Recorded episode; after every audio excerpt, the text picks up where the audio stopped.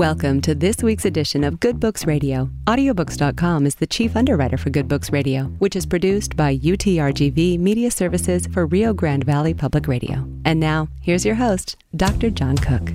Welcome once again to another edition of Good Books Radio. I'm your host this week, Dr. John Cook, and with me today are two history professors from my old school, LSU, Louisiana State University. Dr. Nancy Isenberg is the T. Harry Williams Professor of American History at Louisiana State University and the author of the New York Times bestseller White Trash, the 400 year old Untold History of Class in America, as well as Fallen Founder, The Life of Aaron Burr, and Sex and Citizenship in Antebellum America. She is co author with Andrew Burstein of Madison and Jefferson.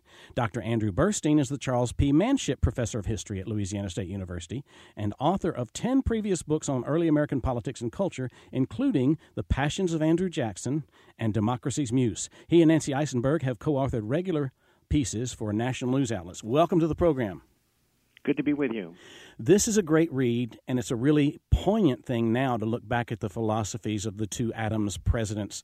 Uh, they had something important to offer, and it, it was rare in that their, their day. Let's start with the exordium a little bit because uh, it starts out with a, a, statement that's really important. I think you know we're all taught in school that that uh, this country is about freedom and democracy, um, and maybe that's not true of this country maybe we're not a democracy. Well, I think one thing to remember is that even if we look at the Constitution, which I'm sure you're aware of, um, it was designed as a republic, not a democracy. And John Adams believed that it is the House that's supposed to be the most democratic branch, and he would be horrified that it has become the Millionaires Club. Um, so I think we've assumed we've had a democracy because it's been more of a rhetorical democracy. We we celebrate the Declaration of Independence. We celebrate the idea. We assume a democracy is about gaining equality. All men are created equal. But that's not the case. That's not true. We've also had a long history of disenfranchising voters. We have the Electoral College, which, uh, in a sense, has undermined the idea of one person, one vote. So I think uh, we we imagine ourselves a democracy where, if you actually look at the institutional, constitutional, and historical background, that hasn't been the way our government has functioned. Particularly if we think about the role of parties, which the Constitution never anticipated, and parties serve the interest of parties, not the interest of democracy. The Adamses um, had a definition which is useful for us to remember uh, that you can't have a democracy without education or without empathy or without an informed citizenry. And the informed citizenry is the um, direct translation uh, from um, uh, their, it's the language they used, it's the vocabulary the newspapers used. Um, it underlies what's in our Constitution. And where we look today at the most democratic space we have, which is the internet, and we see that it is democratic, but it does not privilege educated opinion. This is what we're all concerned about when we review the election of 2016 or anticipate the election of 2020, that in cyberspace, all opinion is essentially equal, and people seek out whatever confirms their existing biases. But even though the Adamses didn't foresee the internet, obviously, they did foresee uh, in the time of the French Revolution, democracy run amok, which is to say, what they foresaw was irrational behavior spurred on by bad information, understanding human psychology for what it was. And that's why we find them so interesting uh, and why we consider that they can still talk to us today. Mm-hmm. And, and, these two were, were, powerful intellects that they read voraciously. They wrote uh, more than a lot of people did in their era, and they, their contemporaries were also intelligent. But uh, uh, cut from a different cloth. I'm thinking particularly of, of people like Thomas Jefferson and, and uh, Andrew Jackson. Well, though the, the two that you mentioned, um, they knew well and um, uh, both admired uh, Jefferson and understood him as he was, both as a human being and as a political uh, figure. And um, uh, we develop the relationship that each has with Jefferson um, indiv- individually and collectively uh, over the years because it's a fascinating one.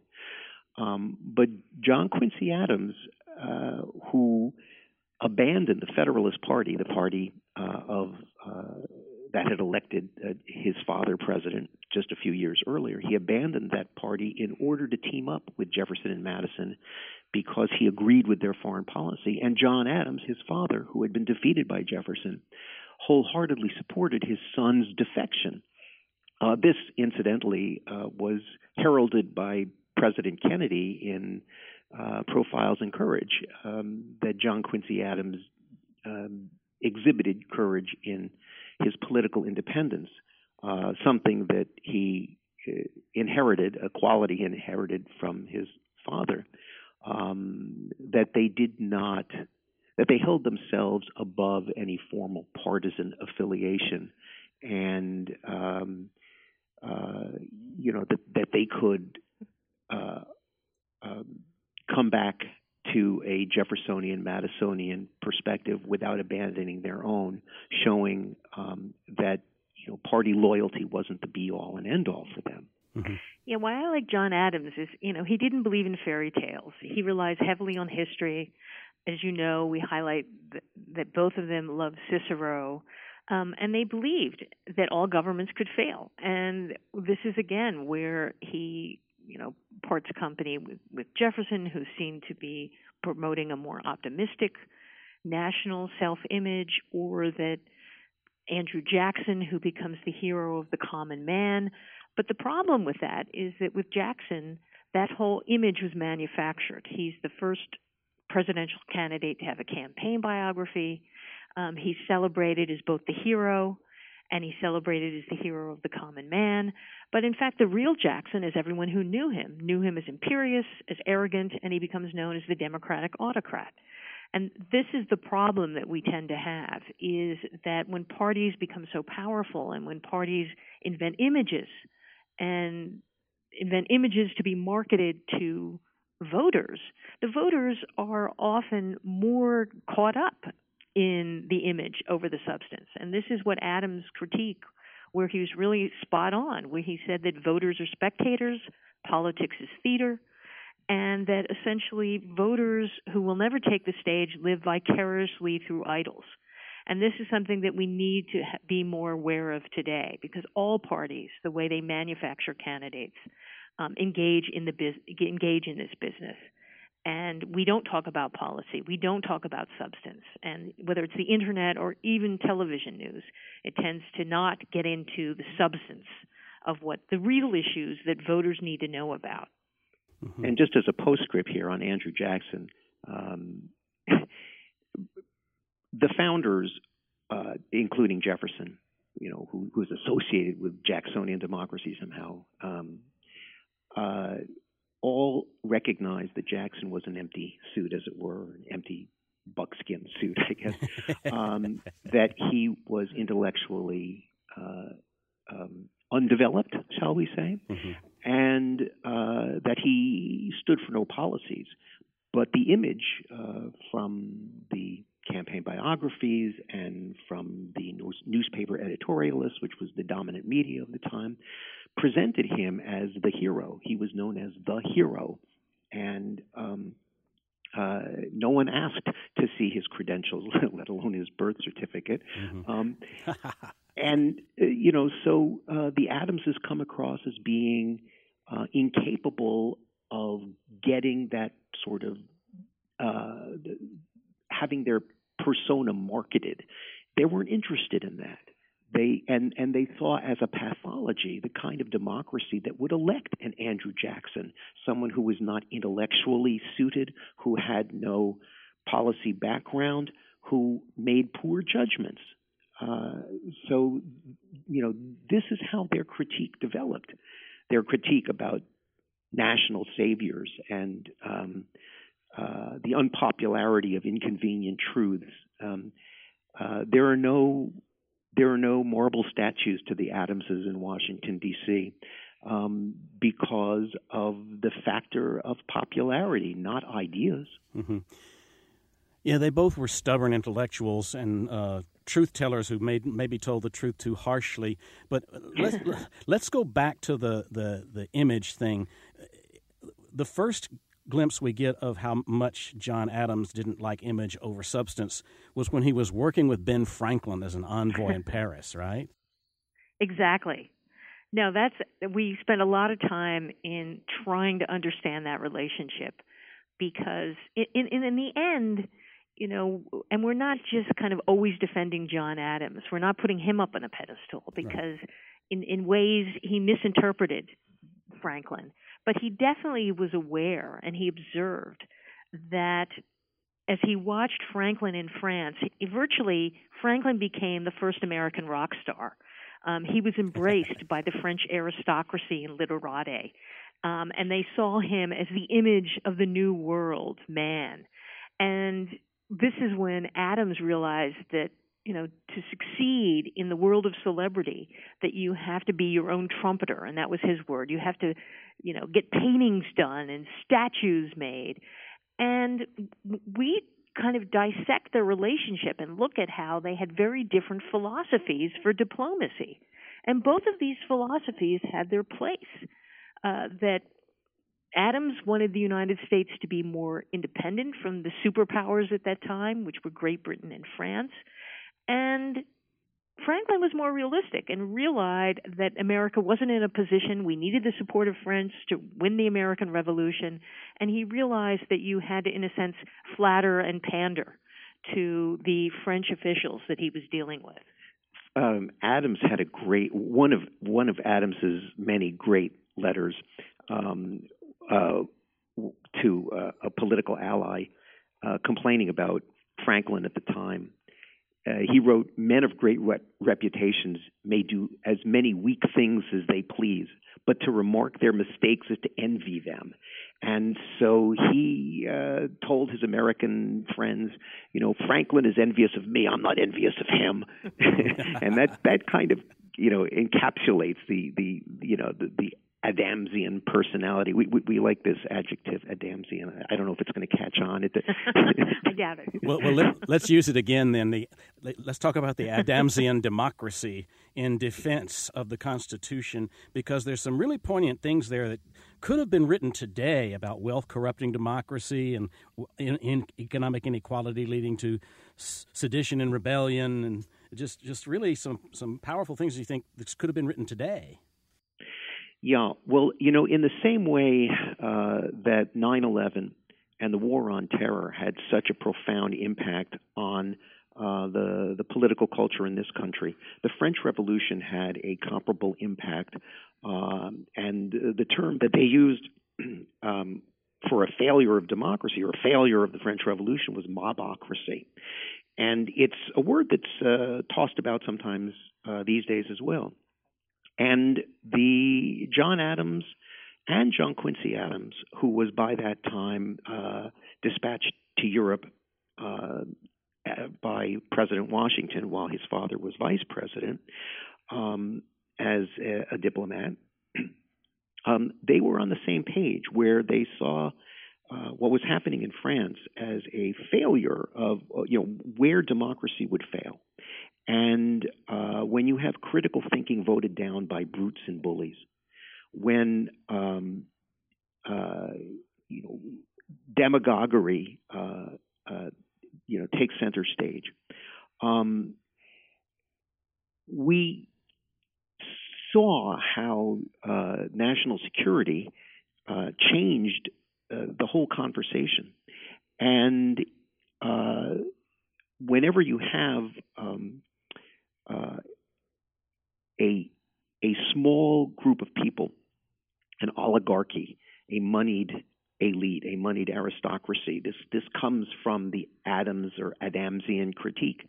Uh, receiving special favors, government contracts, industry lobbyists buying legislators' votes, um, the, the, the discrimination, uh, the squelching of uh, uh any other voices, um, in government. That's what the Adamses were worried about.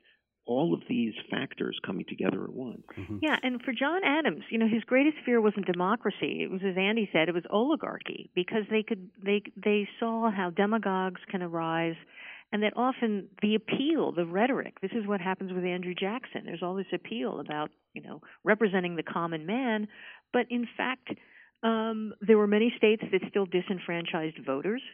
Uh, this was not this was more a rhetorical democracy than an actual democracy. And on top of that, both John Adams and John Quincy Adams believed in, you know, that we were supposed to be a government of laws, not men, which really encapsulates their view of the cult of the critique of the cult of personality. Mm-hmm.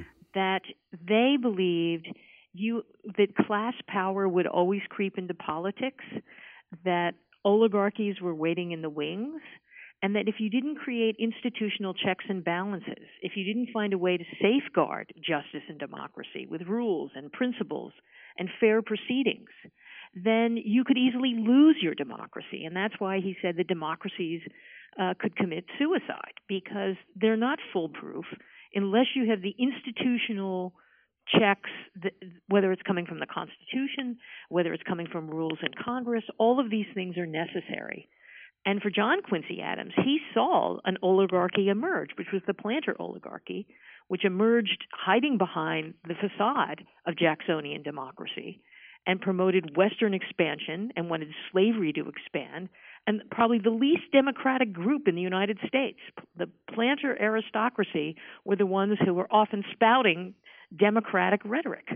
yes, yes. This, this happens um, when fear overtakes rational argument. And that, too, is uh, central to the Adamsian critique. John Adams uh, wrote at one point um, that in such a situation, under such conditions, those with the deep, deepest purse and the fewest scruples generally prevail. So, in thinking of oligarchy and democracy, as two governing systems equally subject to corruption, whether it's the mob in a democracy, um, fear overtaking rational argument, or um, the power of the oligarchs, the moneyed few who don't want to yield power because they like exercising power. These point to imperfections in the human character. And the picture that especially John Adams, but later John Quincy as well, drew the, the picture that they drew um, was not one that was critical of the United States, but neither was it um, that sort of glowing optimism of the Jeffersonian script. And it's the reason why we don't remember the Adamses the way we rep- uh, remember uh, Jefferson or Jeffersonian democracy, because um, it was a, Jefferson didn't recognize or didn't speak to the element of fear uh, as a, a pervasive threat to the system, to the institutions of, of government in our republic. Mm-hmm. Uh, perhaps, you know, it was John Quincy Adams who said it best. He said, uh, and this was the most that he would say for democracy, even though he was the first uh, to call America uh, publicly a rep- rep- representative democracy. That was in his inaugural address in 1825. But the most he would say about democracy was that it was oxygen or vital air. Mm-hmm. That is to say, essential for life but combustible and deadly in combination with other elements. So he saw democracy, he and his father both saw democracy as oxygen, essential for life but combustible. Well, now let's let's do another Adamsian Adamsian di- dialectic. Uh, right. Because they look at the oligarchy and the fears of, of what that becomes if that gets too powerful and the income inequality. But also, they observed the, the so called democracy of the French Revolution, which became a mobocracy. And well, not only a mobocracy, they ended up turning into a, a new empire with mm-hmm. Napoleon becoming an emperor. Mm-hmm. Um, and this is something that John Quincy Adams observed firsthand. Um, so uh, one of the things that we love about them is that they were they understood that politics was about human psychology. As Andy highlighted, you have the powerful force of fear. You also they focus on the that no one is immune to the temptation of fame. And these are very powerful forces that are in all human beings and you have to create government to to deal with them and not assume that magically voters are going to know their self-interest or magically they're going to be able to see through the fog and and understand policies. And I think that's the tension that we still grapple with today is that we have a mythic democracy of how we want to imagine the American people versus that the people can often be irrational. And that's across the board. That isn't one party or the other. Mm-hmm. And that's, I think, something that the Adams are useful to remind us of. And we need to be reminded. If we want to save our democracy, we have to work to protect it. Mm-hmm. Now, I, I, do want to turn in the last five minutes a little bit to John Quincy, but before we leave John Adams' mm-hmm. presidency, let's just talk about uh, how he felt about the 1800 election and uh, Hamilton's manipulation, uh, conspiratory politics, conspiratorial politics, he called it at one point. Yeah, I mean, I think this is the other side that's often left out of the story. Is that part of the reason that John Adams ends up losing the election of 1800 is because Alexander Hamilton undermined his reelection. And it, it's also a dangerous example of how he manipulated things behind the scenes and manipulated people who had been selected to vote for the Electoral College. Um, and that corruption began from the very beginning.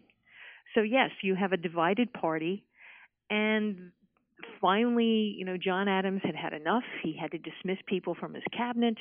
Uh, he went against Hamilton, who wanted to go to war with France. He pulled back from that because he got intelligence from his son, which he trusted, and came up with a diplomatic solution.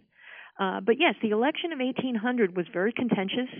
Uh, there was a lot of violence and uh, you know verbal attacks. I mean, this is when John Adams is referred to as his rotundity. Mm-hmm. You know, again identifying him with a monarch because he's portly and fat. I yes. mean, um, so you have this really contentious election, and then you have people behind the scenes, and they saw this up close and personal that democracy isn't what we think it is when you have powerful forces manipulating the outcome of elections. And I, and I think it's ironic that they uh, referred to him in some kind of aristocratic sense because he rose from humble beginnings with his 40 acre farm in New England and uh, was hardly an aristocrat in any sense of the word. He certainly didn't amass any wealth to speak of. Precisely, and both he and John Quincy Adams never got rich. Mm-hmm.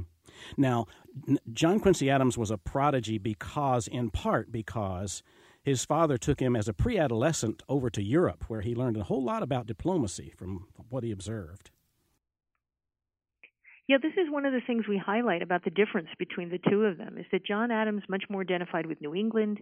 He had a more provincial uh, way of, of looking at himself and you know, and in a, in a positive way, he treasured the New England town meeting.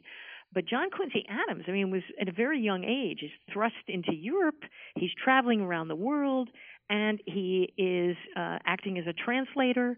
So he has a more cosmopolitan upbringing, and and this is where they parted company. Mm-hmm. Uh, John Quincy Adams was present with his father uh, during the signing of the peace treaty that ended the Revolutionary War in 1783. And uh, a generation later, the next, uh, what's sometimes referred to as the Second American Revolution, John Quincy Adams was the lead negotiator at the Treaty of Ghent that ended the War of 1812.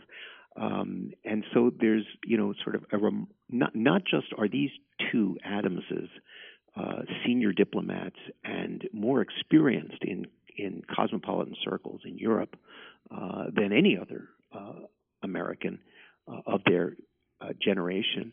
Uh, John Quincy actually grew up, as Nancy was saying, in the circle of European nobility. He um, when uh, President Madison uh, dispatched him to become the U.S. minister in St. Petersburg, he became friends, uh, not close friends, but friends with the Tsar Alexander, um, who he uh, discussed the War of 1812 with, and Alexander uh, suggested that he, that he try to broker a deal between the U.S. and, and Britain. Um, so uh, th- their lives, such storied lives, their correspondence, such storied correspondence, and unfortunately, you know, our historic memory in this country is such that we remember. You know, I mean, what if you go to Washington D.C. uh, you, you got to see the, the Jefferson Memorial.